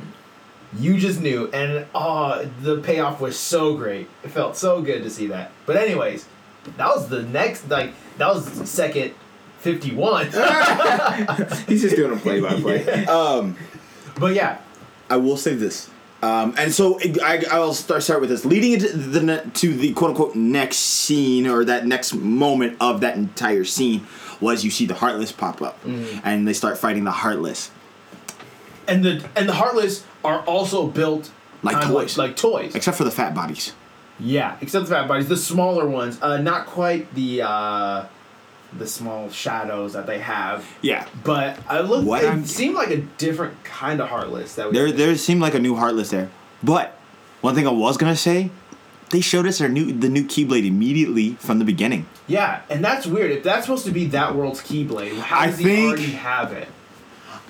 This is what I think. I think they recoded it purposely. To show it. Mm. That's what I think. Okay. Yeah, then that would make a bit more sense. Because, like, if you're showing it from the get-go, especially when you first hop into the world, like, how does that work, Square Enix? We want answers. A lot of Kingdom Hearts people know how it works, but I think for the purpose, yes, of the world reveal, why not show off the Keyblade? Yeah. And then, so the whole premise of them being in this world is that some of the toys their friends went missing. Not only them, Andy went missing too. Andy went missing. Andy and the toys went missing, and as soon as that happened, the Heartless started appearing, and a guy with a black coat. For those that have followed along, y'all know the drill. But seeing that is like, okay, here is the progression. This is what we need to do in this world. My question is, seeing this and seeing like the trailer up until this point, knowing what happens. How many times are we going to go to each world knowing, like, in Kingdom Hearts 2, we went back twice, essentially, to each world. And knowing how... 3 times, depending on how big the story was pertaining to each of those. Yeah, yeah. How many times do you think we're going to go to each world in Kingdom Hearts 3? And considering that they still have a lot of story to tell in order to wrap up the Xehanort saga. So you're saying how much story do they have to tell? Well, no. How many times do you think we're going to go to each world knowing these things? I think now here's what they did in 2, like just 2 worlds, 3 depending on the story. So here's what I think. It's going to be a culmination of... This is what I personally think. It'll be a culmination of mostly Kingdom Hearts 2 where you go back a couple times. However, I think it'll also be a little bit of... Reaching the Memories and Dream Drop Distance, where you play 2 sides. Because there was also the reveal that there will be a second playable character in Kingdom Hearts 3. When was that? I believe Tetsuya Nomura had said He didn't come out and say it. But he alluded to it. Yes, that Sora is not the only playable character in Kingdom Hearts 3. So, I think that might be what they do. Okay. We don't know that it's Riku specifically. He just said there will be a second playable character. Or didn't say it. Well, he didn't... No. Ooh. What if it's closer to Birth by Sleep, where it's more than one? Like in the sense of, like, we're expecting two. But what if it's three? What if we play the trio, our modern day trio of Sora, Riku, Kairi? What if we play as a dark side? Find out next time. Dragon Ball Z. Sorry, I had to do that. You know what? I'll punch you for the next time you do that. I've done it last 3 episodes, right? I'm gonna keep doing it. Yeah. Please don't. Anyways, we just need a button for you. Yeah. Find out next time. If anybody wants to donate a button that does that, that'd be fantastic. Or a soundboard. We're totally kidding, guys. But if you do feel like you want to, then we'll not say no. Anyway, the reason I asked that question is because with so many things happening, and we don't know, we just know that's kind of the spurring drive of this world. We don't know to what extent they'll take it, if there's going to be a need to go back. But there's definitely a lot of ground to explore in Toy Story. And the reason I say that is because following up after that, they're like, okay, we need to find out where they were headed or where the guy in the black coat they were headed. And so they asked their little green army man, is like, hey, Sarge, you got any intel? And they're like, oh, yeah, they went to that... Toy Plaza, I forget the actual name of it. Galaxy Toys. And they're like, so I was like, all right, cool, where's that? He's like, oh, we'll show you a way. First, we'll have to go out the window. And do you know what they actually do? They go out the window. Yeah. First of all, that dive, the dive motion from off the roof is just fantastic into any world. Like, I that was the common theme I noticed, I think, throughout the entire trailer. Obviously, from the orchestra trailer and now in this trailer. Because we saw it, 3 or 4 different times. Mm-hmm. Oh my goodness, it looks so nice. And then, can we talk about how clean that grass looks? Yes, dude. That looked like some freshly cut grass. Steve has been mowing his lawn. But, yeah, I just love this more open Kingdom Hearts world that we are getting. Kingdom Hearts 2 and Kingdom Hearts 1 have been... decently open, but it's contained to rooms. Kingdom Hearts 2 more so is more open in terms of where you can go. Yeah, on that, we've already experienced this in earlier trailers. When he's on Mount Olympus, he falls off that cliff. Yeah. And he's going. He's like, and I was like, and go. Which is kind of cool, so we don't always have... There's not as many boundaries. There's still gonna be the boundaries. I'm assuming because we're getting closer to a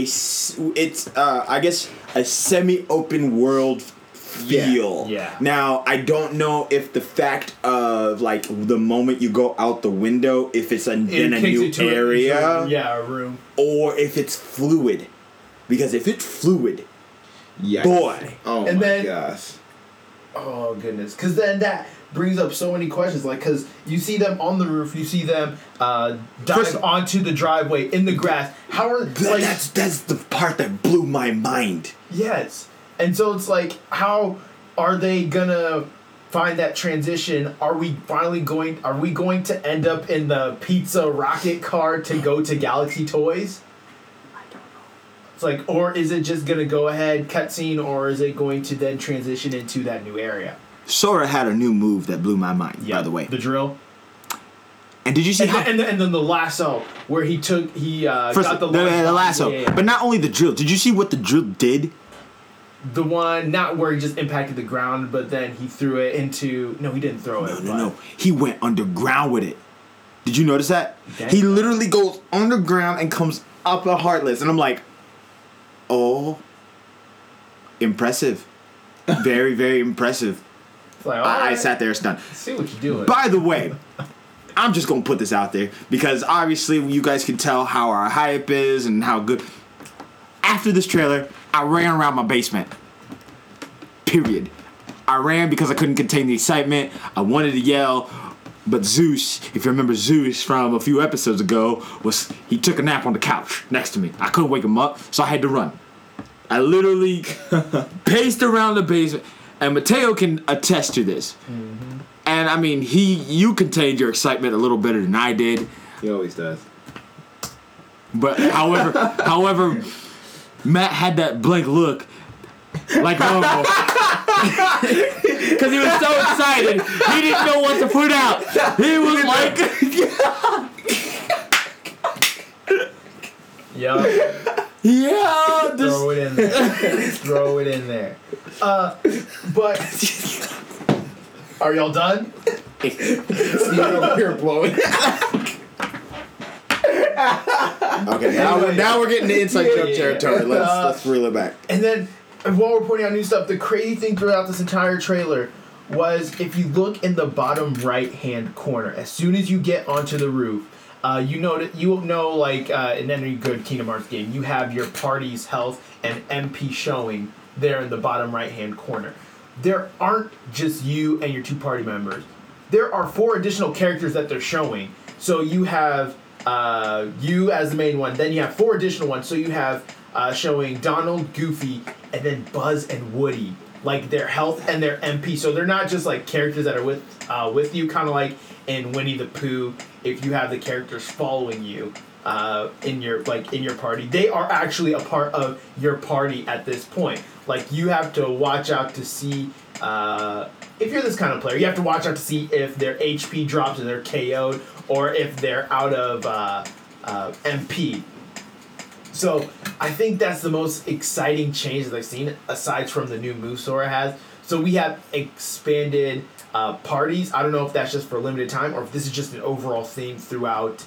I think it might be a thing, because that's the second trailer in a row they've shown extended party, because they did it for Hercules too. I don't know if you noticed that. Who was the? Was it just? It was like Donald, Goofy, Hercules in the party. Oh. You didn't notice that in the orchestra trailer?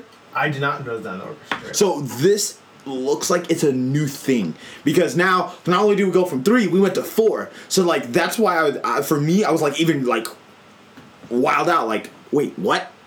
We have another party member to the additional 3. Mm-hmm. So. Yeah, so that's already crazy.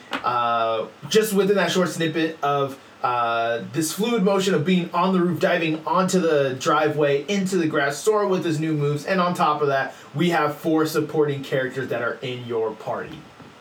Man, that's, you don't ever have to worry about Donald healing you again. Except when it's just you 3. By the way, we're only 2 minutes into this, in terms of the trailer. No, actually, at this point, this is about like 3:24. Oh, watch out! We still have like a minute and a half at least. Yeah, because we're still in the front yard. They're going to Galaxy Toys, and we do get an extended clip of them in Galaxy Toys and gameplay while they're in Galaxy Toys. And boy, I felt like I was in Titanfall 2. It was insane. Rafiki, you want to go ahead and tell them a little bit about being in Galaxy Toys? Okay, so I.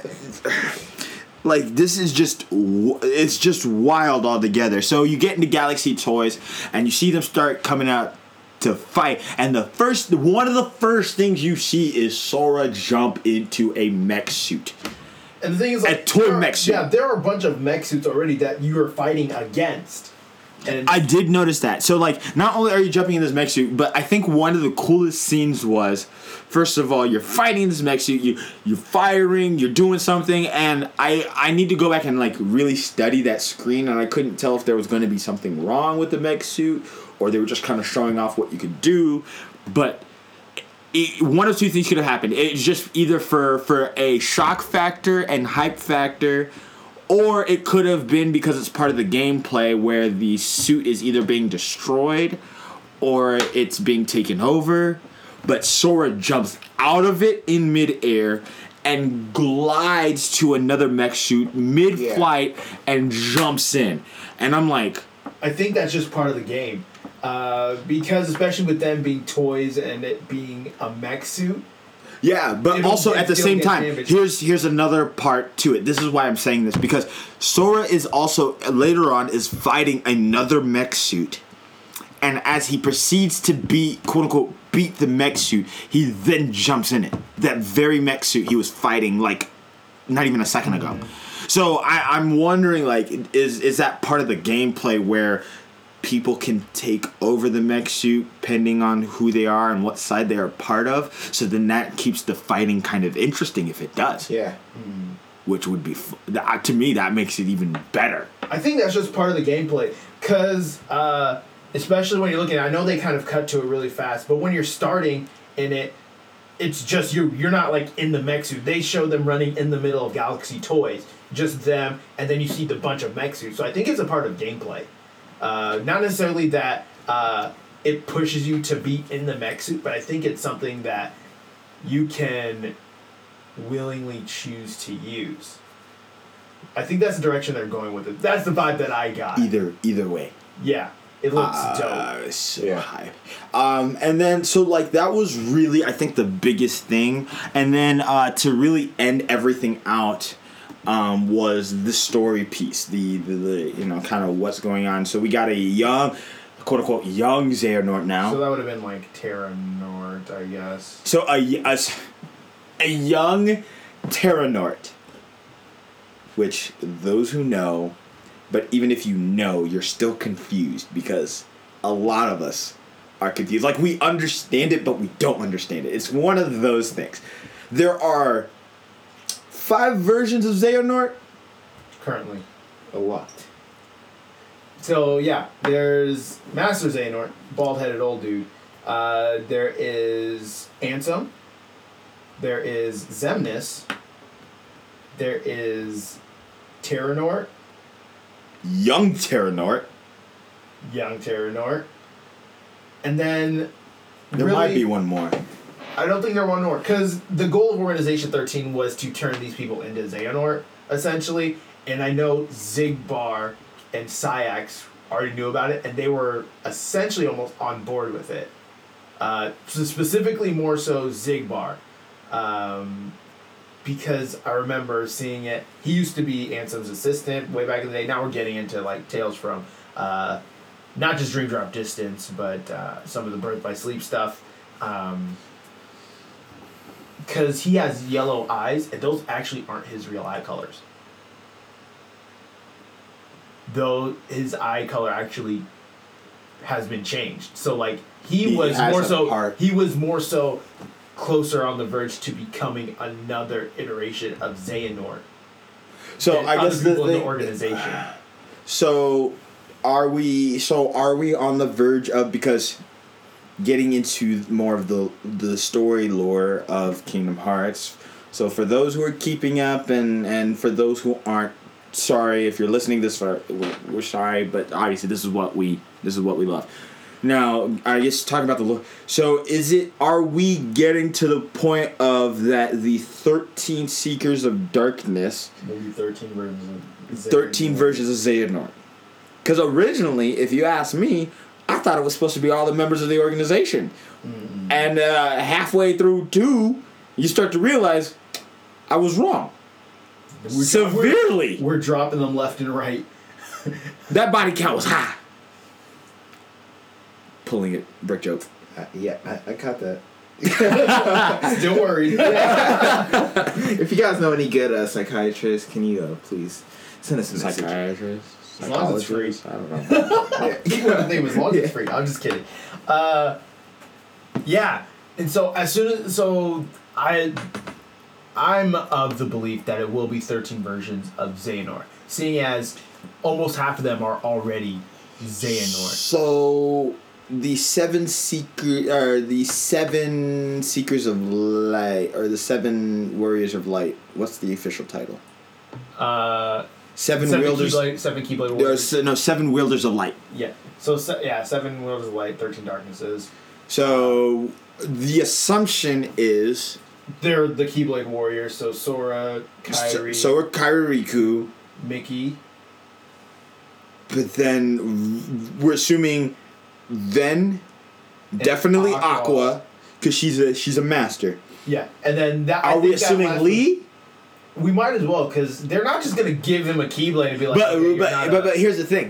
This is why I'm also kind of trying to figure this out, because there's a part of Terra that's still around inside Terranort. For those who don't know or don't remember, Xehanort took over Terra. If we go back all the way to Unchained Key, that story, and even the movie... There's more than one Keyblade wielder, obviously from the main games, but also looking at the... Because there's an entire Keyblade war with hundreds of Keyblade wielders. That's true. So, out of the people we know 9 main Keyblade wielders. We're very certain on 6. The question is... Is it 9? I think 9. So, let's start. Sora, Kairi, Riku, then Aqua, Terra, Lea, Mickey. You already said Mickey. Did I already say Mickey? No. So the 3 so the 3 Well, yeah, so there would be 8 total because right now that we have currently. Oh, okay. Sorry. One short. Sorry, one extra that I meant. So we have 8. We have 8, and we have 2 that we're unsure of fighting for that last spot. But also at the same time, are we really sure it's Mickey?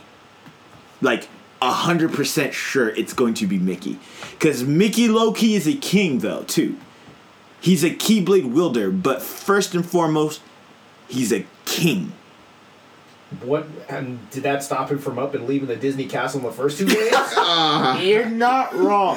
Jeez. But no, and I get what you're saying, but you forget he is also a man on a mission. He might be the king, but he also is thinking about the balance of this world. I think I'm pretty confident that he is dead set in participating in this battle. If you think about it, and I don't think they did this by chance. But in the first Kingdom Hearts, and even in the second one, wait a minute, I'm not done yet. Don't interrupt me. Especially in 2.8, they stressed so much that his Keyblade was the Keyblade of the Realm of Darkness, and the way they put it and they played it within the first couple iterations of the Kingdom Hearts game, we always thought of it as kind of like a counterpart to Sora's Keyblade. They never explicitly said that, but the way we perceived it and they kind of portrayed it within the games made it seem like it is the counterpart to Sora's Keyblade. Being that it is kind of like the counterpart to Sora's Keyblade, I don't see why they would take that and pretty much sideline it as being one of the front runners for the Realm of Light. That's fair. That's a fair assessment. However... Even though he's on a mission, I feel like his mission is to bring the 7 together. So that's not Jensen's mission? Like, Jensen isn't the one that hasn't been training essentially all of them? No. Jensen is training them, but Mickey's the one bringing them together. You forget, Jensen's the one calling the shots, though.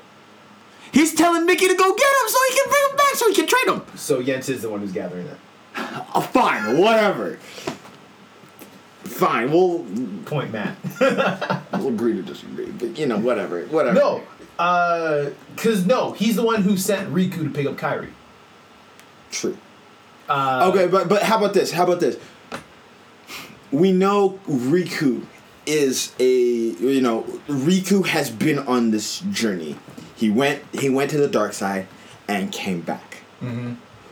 What's stopping us from thinking that Terra will do the same thing in this final game? Then we'll fill in that spot. But also then, at the same time, we still have Lea to talk about. Mm-hmm. So, but that's why I'm a little confused. Like, who really... How does this all fit together? Because we have Lea. They're presenting Lea almost as if he will be one of them. But we can't forget about Terra because Terra his good side is still lingering. It's not gone. And so that's why I question Mickey as well. If that makes sense. Yeah. Because what is stopping us from thinking that he will pull the 180 like Riku did? Yeah, and Kingdom Hearts is a huge story about redemption and, like, journey back to doing the right thing or being on the right side or whatever. And that will play a factor, but I don't think that will be a factor until later on in towards the end of the game. At least in terms of, like, Terra's journey finding completion, if they choose to go that route. I think in terms of the sake for keeping the numbers, if, like, presenting the numbers, being definitive with it, Terra won't be counted as a part of the seven lights. At least that's how I see it. They will go ahead and keep him as Terranort, as one of the 13 Darknesses. They'll probably still portray, like, that struggle that's going on. But in terms of, like, for keeping it more clear and concise, he will not be a part of the Seven Lights. Yeah. Good stuff. Anyways, yeah. That's a lot of information and banter going around. All on one subject. Oh, yeah. And we, by the way, just for continuity's sake and for grins, we did cover the entire 5:35 in the trailer. It only took us half an hour to do it. Yeah. But, like we said, it's coming out in 2018. We're super stoked for it. We hope you guys are just as stoked for it. I know there are some people out there when we were sharing the information as it was happening. One person in particular is just like, yeah, this is cool, but I want an actual release date. Like, be grateful. You can't just be happy that we have this. But yeah, we understand. We want an actual release date, not a release window. It could be like Goddard was saying earlier. Tetsuya Nomura is just trolling us all. He's giving us this huge release window, and he's gonna release it when we're not expecting it. I think it's to give him room, so it doesn't have to, like, push it back unless he absolutely has to. Which is fine. Like, to me, this is okay. This is why I'm hoping for a earlier release window. And I didn't mention this earlier. If he gives us an earlier release window, saying before, like, let's say it's May or June, just for argument's sake, we'll just say it there, okay? If he does decide to push it back, and he decides, so at this point, we'll be like, okay, we're definitely getting it in 2018. Not hearing, I don't want to hear, part of me is saying, I don't want to hear holiday season, and then we get closer, and he's like, oh, sorry, we're going to have to push it back. That pushes it to 2019. I don't want to wait that much longer. So, like, the earlier I hear, the better I feel about getting it in 2018. That's my biggest hope.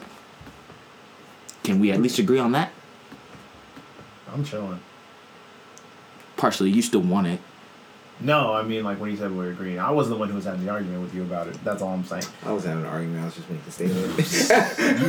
Right. Anyway, yeah. So it's coming out in 2018. Are you guys just excited as we are about it? Like, you hear us talking about it a lot. Sad it's coming out in 2018 because Mookie escapes having a double major and running a marathon, which is probably good for him because he's already almost on, like, a mental break. And he might just mess his knee up in a marathon. So, good thing he didn't have to do that, Mookie, when you're listening to this. When the knees buckle on some stairs, I'll be, hey, oh my goodness. Mookie, if you're listening to this, we're not sorry about saying this on air. And one of these days, he's going to come listen to this episode, come angry. Hey, boom! Like, he going to fall down the entire set of stairs. At this point, he's already accepted his fate. Like, he has to. He ain't got no option. Thanks for listening to us ramble. Unless these gentlemen across from me have any other comments or... No, I think this is a good place to wrap up. But big things are happening. One of the things that I'm ready to say out there is we're finally officially on Google Play and Stitcher Radio. Yes. So, if you have friends that don't listen to SoundCloud or don't have Apple devices, send them to Google Play. Send them to Stitcher Radio. We're on there. We're searchable. Even More About Nothing? Yes, Even More About Nothing. Even More About Nothing. 4 words. Multiple syllables, more than 4. I'm glad you're spelling this out for everybody. How many syllables are in the name? I mean, they can count. Y'all can count. Let us know in the comment section below. Now you're big lazy. Yeah. Not that we don't actually know. And brick joke. Yeah. Yeah, we always like closure. We like coming full circle. We like, I you know what? That's our staple. Brick jokes. Yep.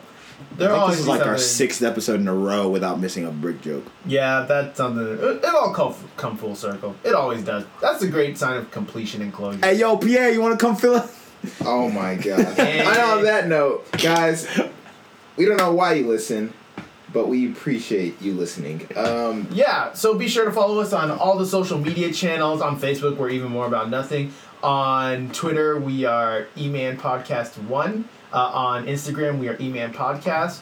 On Twitch, are we Even More About Nothing? Even More About Nothing. And our Snapchat, though we very rarely use it, is EmanP1. You may see some stuff on there every now and then. It is there, though. It is there. It is I there. Might have to get a separate device that just houses that. Yeah, we'll have to do that. But anyways, like Rafiki said, incredible things are happening. Be sure... If you're listening on iTunes or now Google Play or Stitcher, I don't know if Stitcher have ratings and stuff like that. Be sure to rate and comment and share our podcast with your friends. Let us know what you think. What do you like? What are you excited for? Call us out like Greg did for the first several months when we get release dates wrong. Yes, please. So let us know how we're doing. We want to hear from you. We like interacting with you guys. Like Timmy Tunga said, we're not sure why you listen, but we're glad you do. We couldn't do this without you. We don't have much of a choice. This is also very true. Very true. And honestly, we could just be talking to ourselves and posting on the internet and nobody would listen. Hey, no. You know what's happening? We're getting courtesy clicks. Oh, they don't really want to listen. It's like, oh, my fault. Wrong button. Story of our lives. Yeah. Anyways, what are you guys excited for? Did you watch D23? What was the biggest announcement? What were you most excited for? Be sure to let us know in the comment section. I almost thought you said next time on Even More About Nothing. Fantastic. I thought about it halfway. I was like, nah, we already did that once. Once is enough. Yes. But yeah, let us know in the comment section. If you guys see interesting stuff, be sure to tag us, tweet at us, post on our timeline, hit us up on Instagram, DM us. We're always open to hear from you guys. It's what we do. We like to hear what your thoughts are on stuff, or if you want to tell us we're completely wrong, we will do one of two things. We'll tell you to pull up or I'm just kidding. Wow. Okay, so we're just going. Apparently, he's just going to lay these bricks out for you. Just pick up a brick. We'll come back to it later. Yeah. You might be building a house. Yeah. At this point. Anyways, we appreciate you guys listening. Thanks for tuning in. This is the longest outro we've had in a while. It's great. Let's get out of here. Wait, what? Huh? No, I'm done. Okay, you done? Tim, you done? You ain't got nobody? May your heart be your guiding key. That's a phrase from Kingdom Hearts. So there's your wisdom for the week. If you have a tough week and you need something to get through, think of that. Or the fact that Rafiki got trolled this week. Whatever floats your boat. Preferably the second option. With that being said, we're signing off. It's your boy Mateo. My dudes, Timmy Tunga and Rafiki. Have an awesome week, guys. See ya.